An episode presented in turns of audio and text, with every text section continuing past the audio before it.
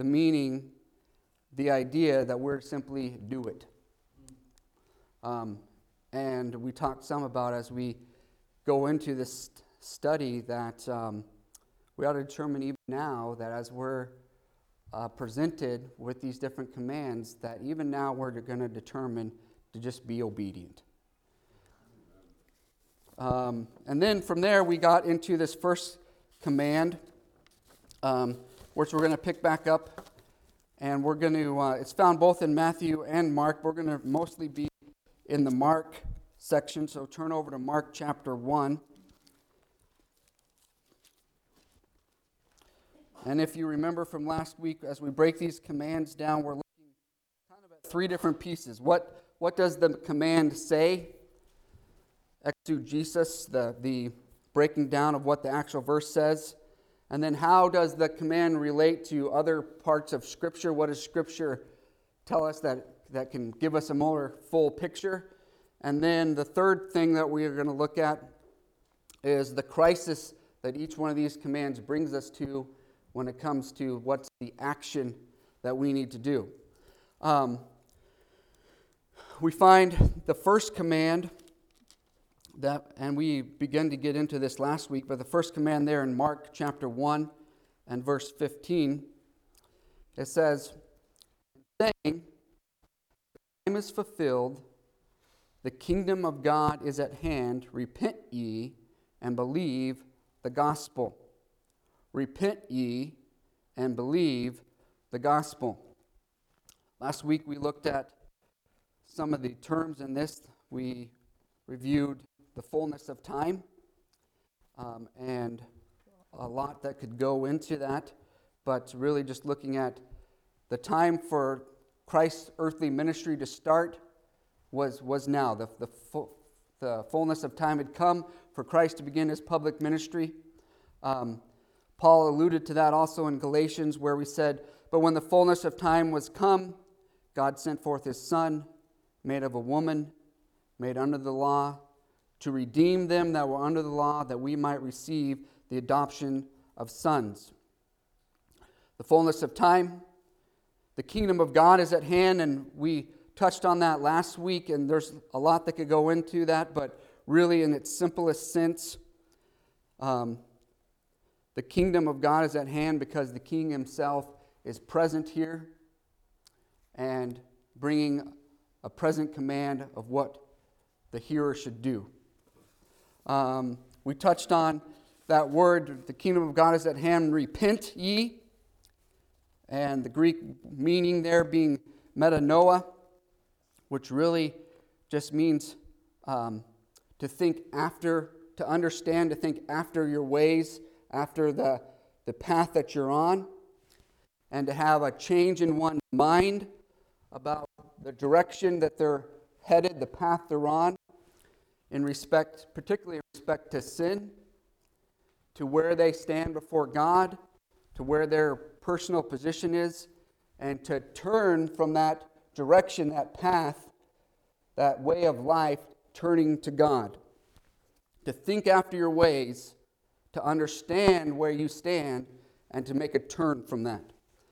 Um, Repent ye and believe. And then we briefly got into that term believe there. Um, it might be helpful for you to understand that that term believe is translated 249 times in the New Testament as faith.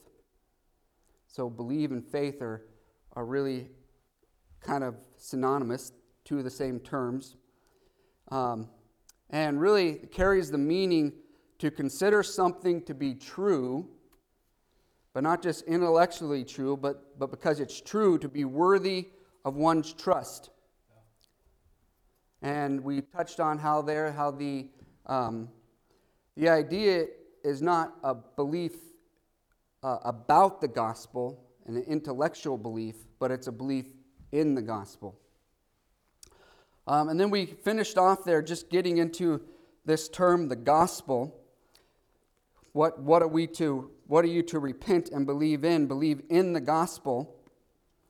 Um, Paul gives us a really good definition of the gospel over in 1 Corinthians. Why don't you turn over there? 1 Corinthians chapter 15.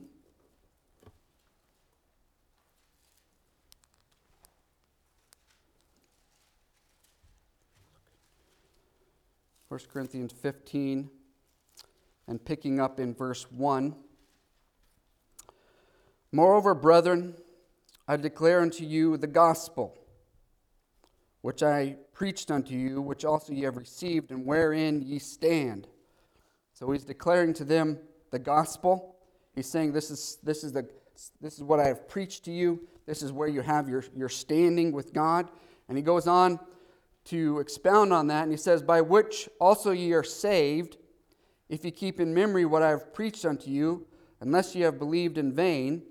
For I delivered unto you first of all that which I also received how that Christ died for our sins according to the Scripture. The gospel is the story that Christ died for our sins according to the Scripture, that he was buried, and that he rose again the third day according to the Scripture.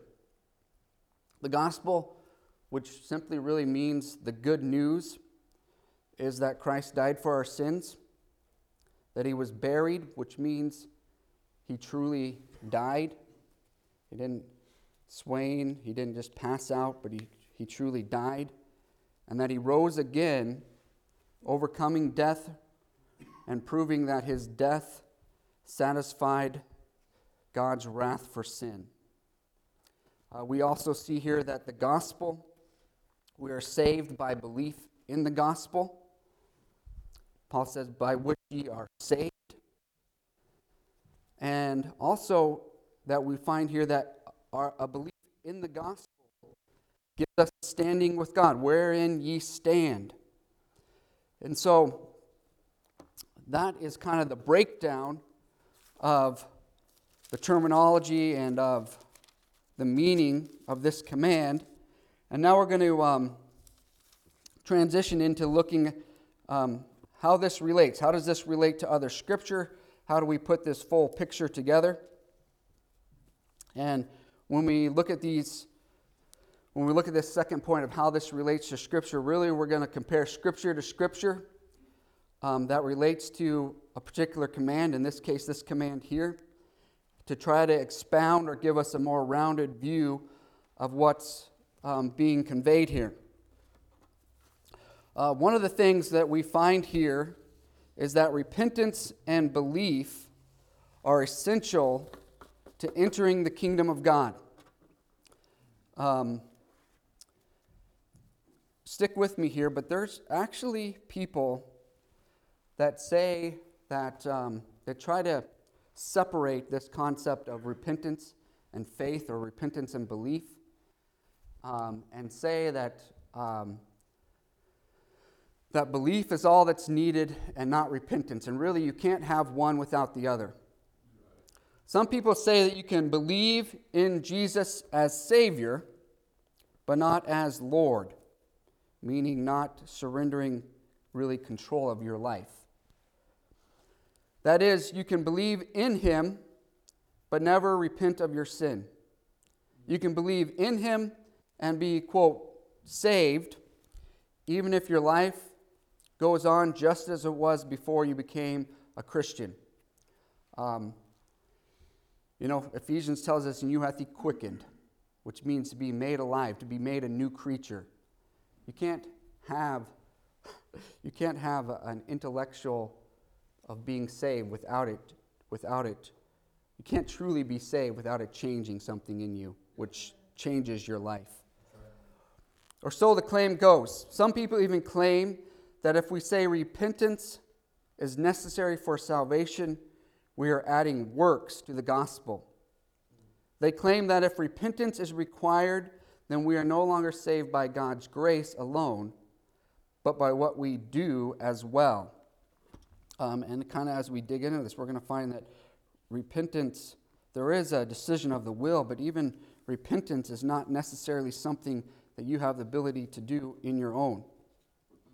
Um, the command here from the king Again, thinking about who's um, issuing the command, it's, it's, it's quite clear. It's repent and believe the gospel. Um, the fact that repentance is needed in salvation is quite, quite clear in, in Scripture. If you go over to Luke, Luke, Luke chapter 13, makes this clear to us.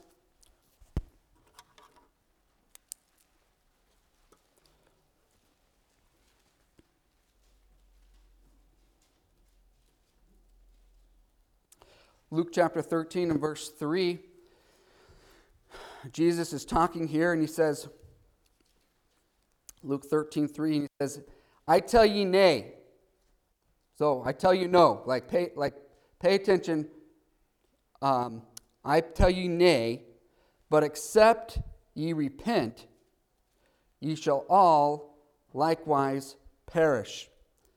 And if that wasn't enough, he repeats it down in verse 5 again, he says, I tell you, nay, but except ye repent, ye shall all likewise perish. That Jesus is emphasizing here that unless there's repentance involved, um, if, that is, if that is lacking, if that's not involved, you're going to perish. Um, we also see this truth over in the book of Acts. Turn over to Acts chapter 17. And again, we're just establishing the fact here that repentance is absolutely necessary in the process, if you, want to even call it a process, in the in the sal- in salvation. Acts chapter 17 and verse 30.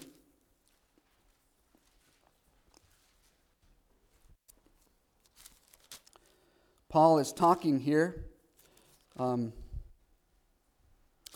that here in, in Athens is where he's at, and Paul's talking here and uh, in Acts 17:30 he says, "And the times of this ignorance God winked at, but now commandeth all men everywhere to repent." And so we see very clearly teachings in the Bible that repentance is an absolute necessity in the work of salvation. Um, really, when we think about um, well, let me just say this before we go on. Um, the Bible is, is a very clear book, and we can dig very deep into understanding different concepts. Um, and it's very needful to uh, kind of flesh out concepts like this. But don't, in this process, um, don't let us also overcomplicate this. Um, you know, because there is false teachings out there, it is necessary to look at things like as repentance need to be involved in salvation. But um, if you remember back to your own salvation experience, you may not have even known the term repentance. You may not have even known all this language. And so, as we really break this down, just also be careful that this simple of, of turning from the, the direction you were on, realizing your position to God, and trusting in God, that, um, that we don't over complicate that in, in creating some process or some analysis of did I do all these steps? Because salvation is really not that complicated. Um, you know, when we think about this concept of repentance and faith, or repent and believe, really, there are two things that can't be separated. And, um, you know, we try to use different analogies. There's the coin analogy, um, which is not a bad analogy. Um, but if you think about repentance and faith, or repentance and belief in God, it's two sides to the same coin. Um, there, it's one coin there, but there's two two sides to that. Um, the, but the command in order to be saved is really just it's really just one one command or one requirement. Um, again, some of these analogies don't do justice to the concept, but if we were to say something to the effect of um, Daniel, I want you to leave Fairbanks and go to Anchorage. Um, you know, in, in technicality, we could really break that down seems like, and say, well, that seems like a, t- a twofold request. There seems to be two parts to that. But the reality is, is it's impossible for Daniel to go to Anchorage without leaving Fairbanks. And it's impossible for you to put your faith in God without needing and understanding and turning, repenting from the path you're on. It's, it's um, two sides of the same coin, it's one requirement. Um, you know, we're here in Acts. If you um, flip over to chapter 20, Acts chapter 20 really kind of puts this in perspective in, in marrying the two of these together. Acts, 2, Acts um, 20, did I say 20? Mm-hmm. Acts chapter 20 and verse 21. It says here, testifying both to the Jews and also to the Greeks repentance towards God and faith toward our Lord Jesus Christ. So we see, again, both of those terms used here repentance towards God and faith toward our Lord Jesus Christ. You cannot be saved without repenting, neither can you be saved without putting your trust in the work of the cross and the work that the Lord Jesus Christ did on the cross. When we look at Scripture, and we're not going to look at all of these, but when we look at Scripture, there are multiple passages which mention faith as being a condition for salvation. Um, you can think of even verses like the famous verse John 3:16. Um, For God so loved the world that he gave his only begotten Son, that whosoever believeth in him. So we see there the need for belief, the need for faith. And then we could also go and look through multiple passages that just simply mentioned um, the word repentance. Um, a, good, a good example of that would be Acts 3.19, which, which says, Repent ye therefore and be converted. Um, and so the, the thing to point out here is, um, again, just the, the, the one process cannot exist without the other. That if you are truly repentant, it's that you're turning from this direction, this path, from this understanding of where you stand before God, turning to God. Um, and in order to put your faith or belief in God, you're going to have to acknowledge the need to do that. And so it's all that just point out that you really cannot, in the, in the process of salvation, you cannot separate these two. And if you, and those that try to do that, and just say that you need an intellectual um, belief or this intellectual acknowledging that God has died for your sins and that saved you, that is false teaching. That's another gospel. Um, all right, next we're going to look at kind of four factors that God uses to prompt repentance. Um, for four truths about the prompt for repentance. Um, the first one here would be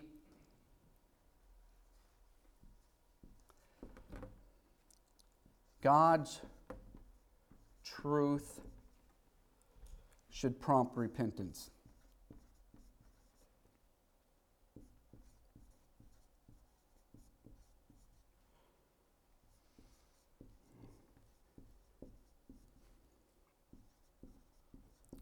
God's truth should prompt repentance. What do we mean by that? Well, um, turn over to Matthew chapter 11.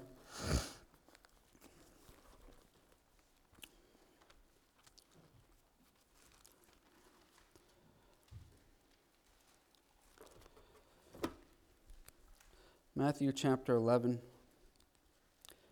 And um, verse 21.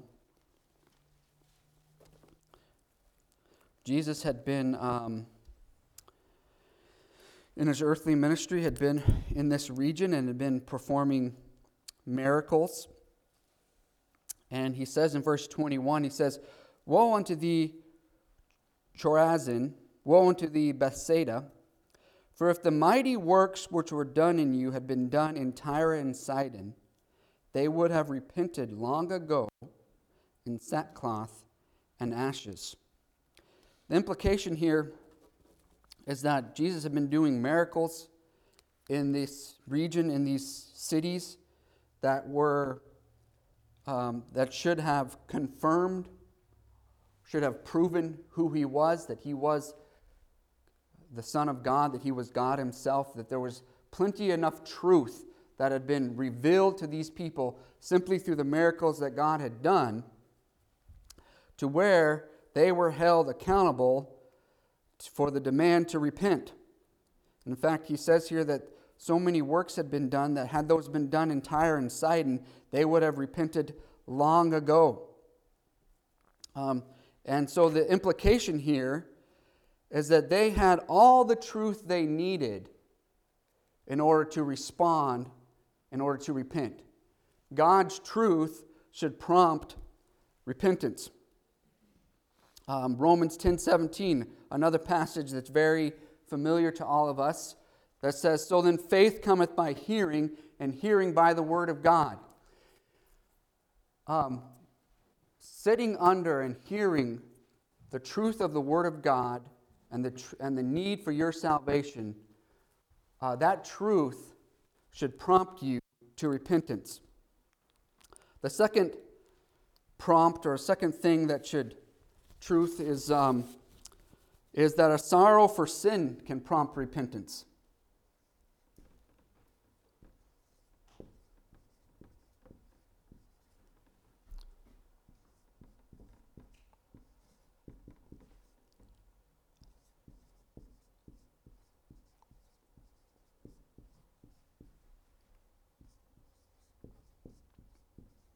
A sorrow for sin should prompt repentance.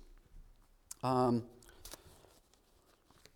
let's look over in Second Corinthians.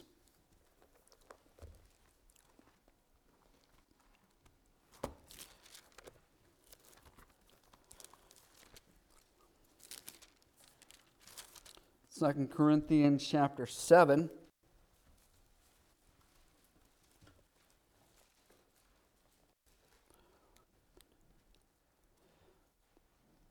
2 Corinthians chapter 7 and verse 10. Uh, I'm in 1 Corinthians. Let me get over there. 2 Corinthians 7:10 tells us, "For godly sorrow worketh repentance to salvation, not to be repented of, but the sorrow of this world worketh death. For godly sorrow worketh repentance." What does this, where does this godly sorrow come from? Well, it comes from an understanding of, of my sin and how God views my position with Him because of my sin. And when I come to a place of understanding my sin, that ought to prompt me to the need of repentance. Um, and again, we can, um, we can begin to rationalize in our mind or begin to think about um, well, is my sin really that bad? Um, and James told us, For whosoever shall keep the whole law and yet offend in one point, have you, have you committed one sin? Is guilty of all. Sorrow for sin should prompt us to repentance. Job said in Job 42 6, he said, Wherefore I abhor myself and repent in dust and dust and ashes. When Job realized and, and pondered his position before God because of his sinful flesh, he said, Wherefore I abhor myself and repent in dust and ashes. Sorrow, a realization of our sin and a sorrow of our sin should prompt us to repentance. Um, now, truth, being, being exposed to the truth of God's word, and, um, and a feeling of perhaps a feeling of being sorry for my sins is not, um, is not necessarily a, a, complete repentance. When we think about, um, you know, that region that Jesus was teaching in there, Bethsaida and Chorazin, they, they, they were exposed to truth. And when we think about somebody like Judas who betrayed Jesus and, and seems to have a feeling of, of, of sorriness over the betrayal, yet didn't really seem to have true repentance, beware. One can have truth and one can have a feeling of sorry over a particular sin, but that is not necessarily, but that does not necessarily mean they have repentance. Um, because repentance is when it's not just me feeling sorry because of the effect that this sin's going to have or because um, my conscience is convicting me, but it's, it's deeper than that in realizing that this sin has been against God. And I have offended the holy creator um, of the world, and, and with that, realizing the price that had to be paid for my sin. God's truth should prompt us to repentance, um, sorrow for sin, and understanding of, of my sinful condition. Um, God's goodness can also be something that prompts us to repentance.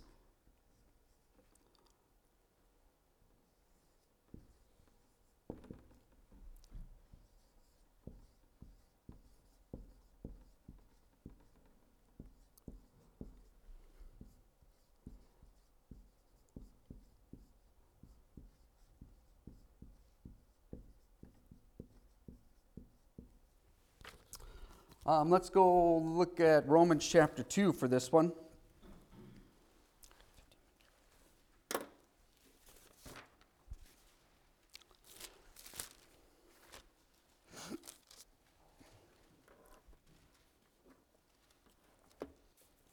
Romans chapter 2 and verse 4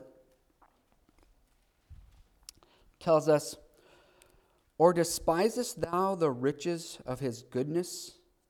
And forbearance and long suffering, not knowing that the goodness of God leadeth thee to repentance. Um, he mentions here the forbearance and long suffering of God. When I was in my lost condition, or if you are here today in a lost condition, um, John tells us that the wrath of God abideth on you, that, it, that the wrath of God is already upon you. And the very fact that God allows you to live today and to sit today in that lost condition is because of his forbearance and long suffering to you, giving you another opportunity to respond to him. The goodness of God can prompt us to repentance. The realization that God is a good God, that He is forbearing and long suffering, ought to move any man to repent of his sin and believe in Christ as his Savior. The very fact that you have an opportunity to hear the gospel today is reflective of God's forbearance and long suffering in your life. And that ought to prompt you to repentance. The other thing that should prompt an individual to repentance is a fear of the judgment of God.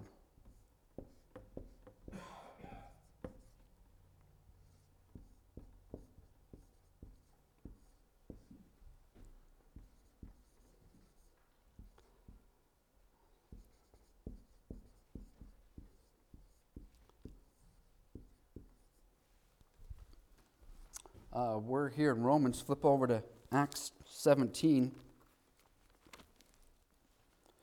The fear of the judgment of God ought to prompt one to repentance.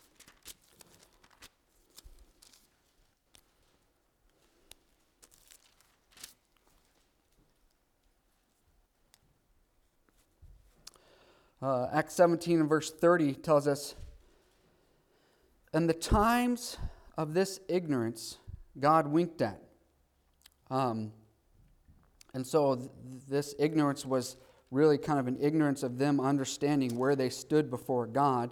And it says the God, the God winked at that, but as, as they were exposed to the truth, the time of this ignorance God winked at, but now commandeth all men everywhere to repent. Why? Because he hath appointed a day in which he will judge the world in righteousness by that man whom he hath ordained, whereof he hath given assurance unto all men, and that he hath raised him from the dead. That God, again, God's goodness is forbearing and long suffering, but at some point his judgment will come. And your understanding of where you stand before God in judgment should be something that prompts one to repentance. The, the command to repent and believe the gospel is, um, is an appeal to the heart and will of man and not to man's outward flesh. Um, one commentary said, Many define repentance as a turning from sin. Certainly, the sinner must, be, must do an about face when it comes to his attitude towards sin. He must see sin as God sees it. He must understand how despicable sin is in the sight of a holy God. He needs to understand the plague of his own heart. Jeremiah 17 9, for the heart is deceitful above all things and desperately wicked. Sin is so terrible that God's only solution was to send his beloved Son to be the sin bearer and to be made sin for us. He who knew no sin became sin for us. There needs to be a desire on the part of the sinner to be set free from his sins and an understanding that Jesus Christ is the only one who can make this possible. However, the sinner has no power to turn from his sins. Just as a leopard cannot change his spots, just as a person cannot change the color of his skin, so also the person accustomed to doing evil cannot do good. Jeremiah 13 23, you know, is that verse that says, Can the Ethiopian change his skin or the leopard his spots? Then may ye also do good that are accustomed to do evil. You know, this passage here in Jeremiah confirms that the sinner must come to have a change of mind in respect to sin, to God, and to where his position with that is. He must be able to abhor himself. As Job said, I abhor myself. And then call upon God to turn him, for he cannot do it of himself any more than a leopard can change his spots.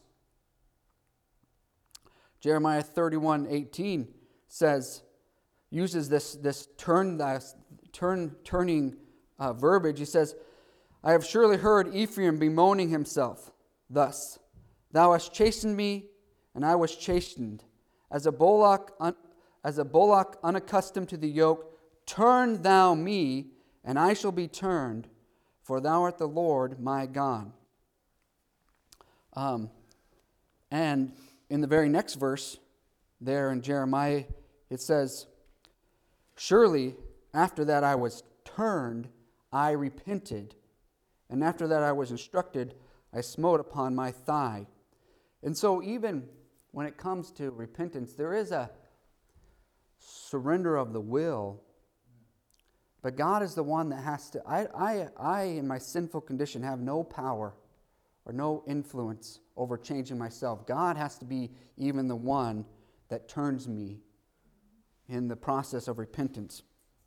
It was Jeremiah's will, his will, that desired to be turned, but only God could turn him and work repentance in his heart. God commands we've seen this in Acts 17:30. God commands all men everywhere to repent. And endeavoring to drive every man to a total abandonment of themselves, coming to the spot of realizing I have no ability to change my position with God myself, and a total trust in God to do what I cannot myself do. And in that act of the will, God grants the gift of repentance. Acts 11:18 demonstrates this and it says, "When they heard these things, they held their peace and glorified God, saying, Then hath God also to the Gentiles granted repentance unto life. God also to the Gentiles granted repentance unto life. 2 Timothy 2:25 says in meekness instructing those that oppose themselves if God peradventure will give them repentance. That when I have a surrender of my will, God does the act of repentance in my life. All right, that, uh, that kind of sums up um, the looking at this topic of repentance and belief in relation to other scripture. And so that brings us to what we're calling in these lessons the crisis point. Every command brings us to a crisis. Uh, we like to vacillate when it comes to commands, asking ourselves, should I do this? Do I feel like this?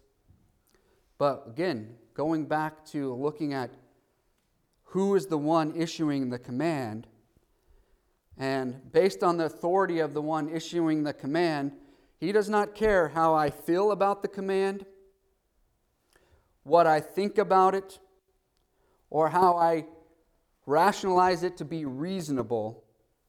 The imperative of the command, based on the one issuing the command, is to do it. So, what does this mean?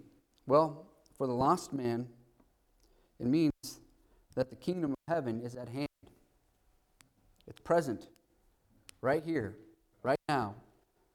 That when you hear the instructions to repent and believe, it's not an invitation.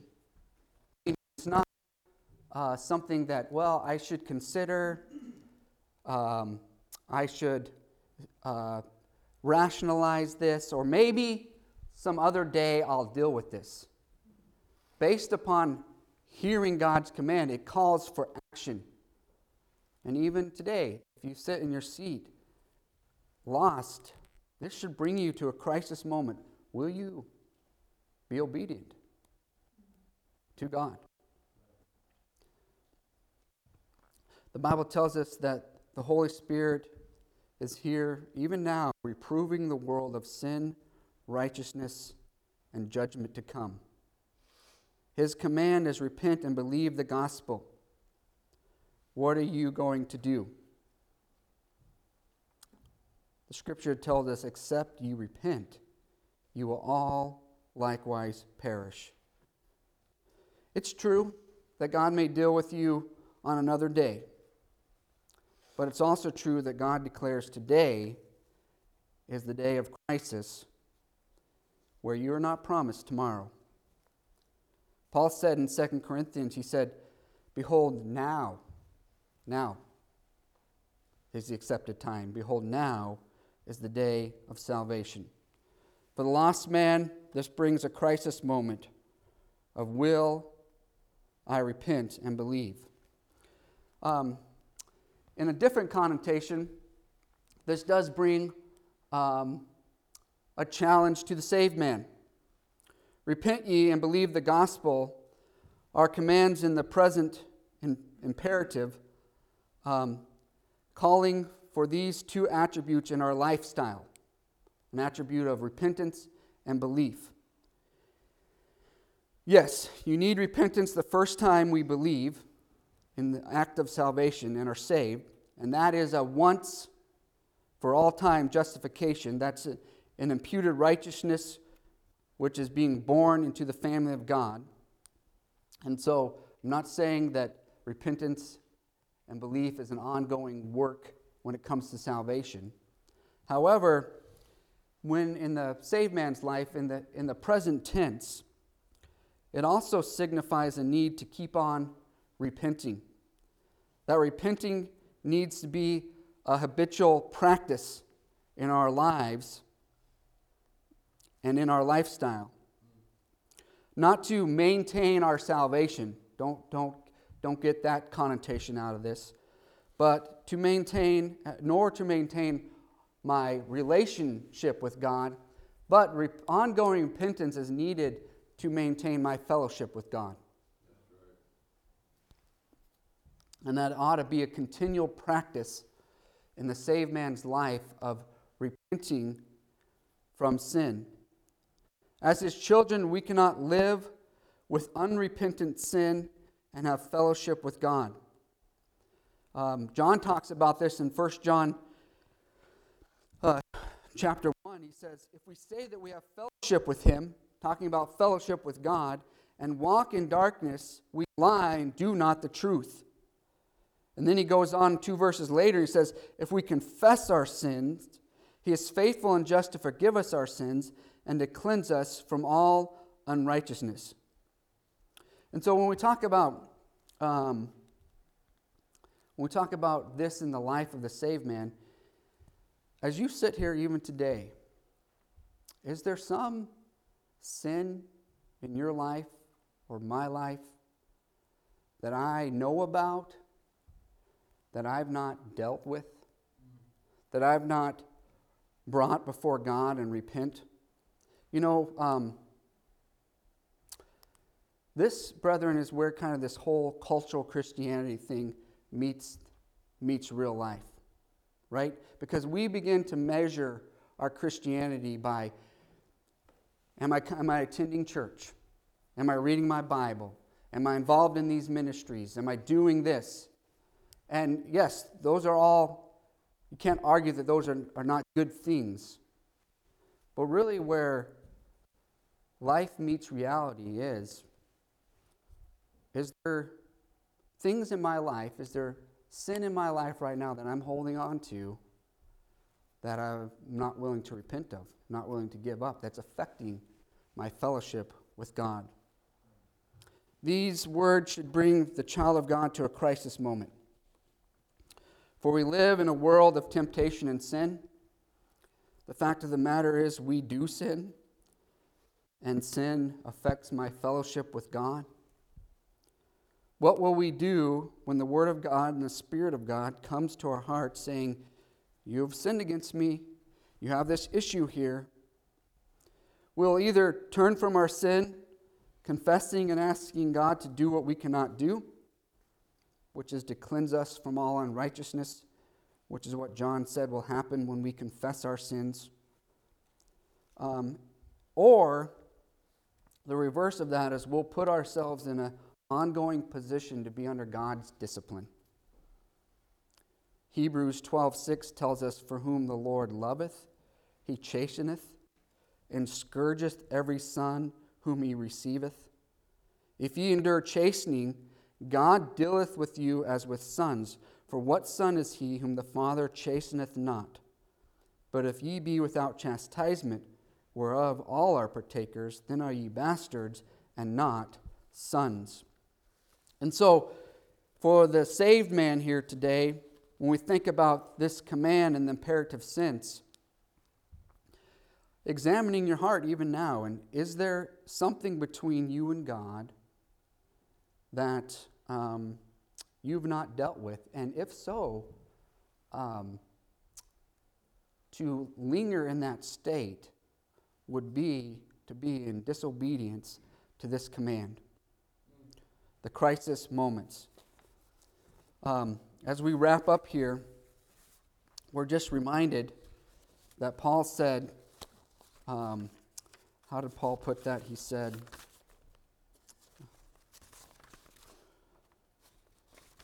he said, work out your own salvation with fear and trembling, that this is something we're to be active, that this takes uh, active participation.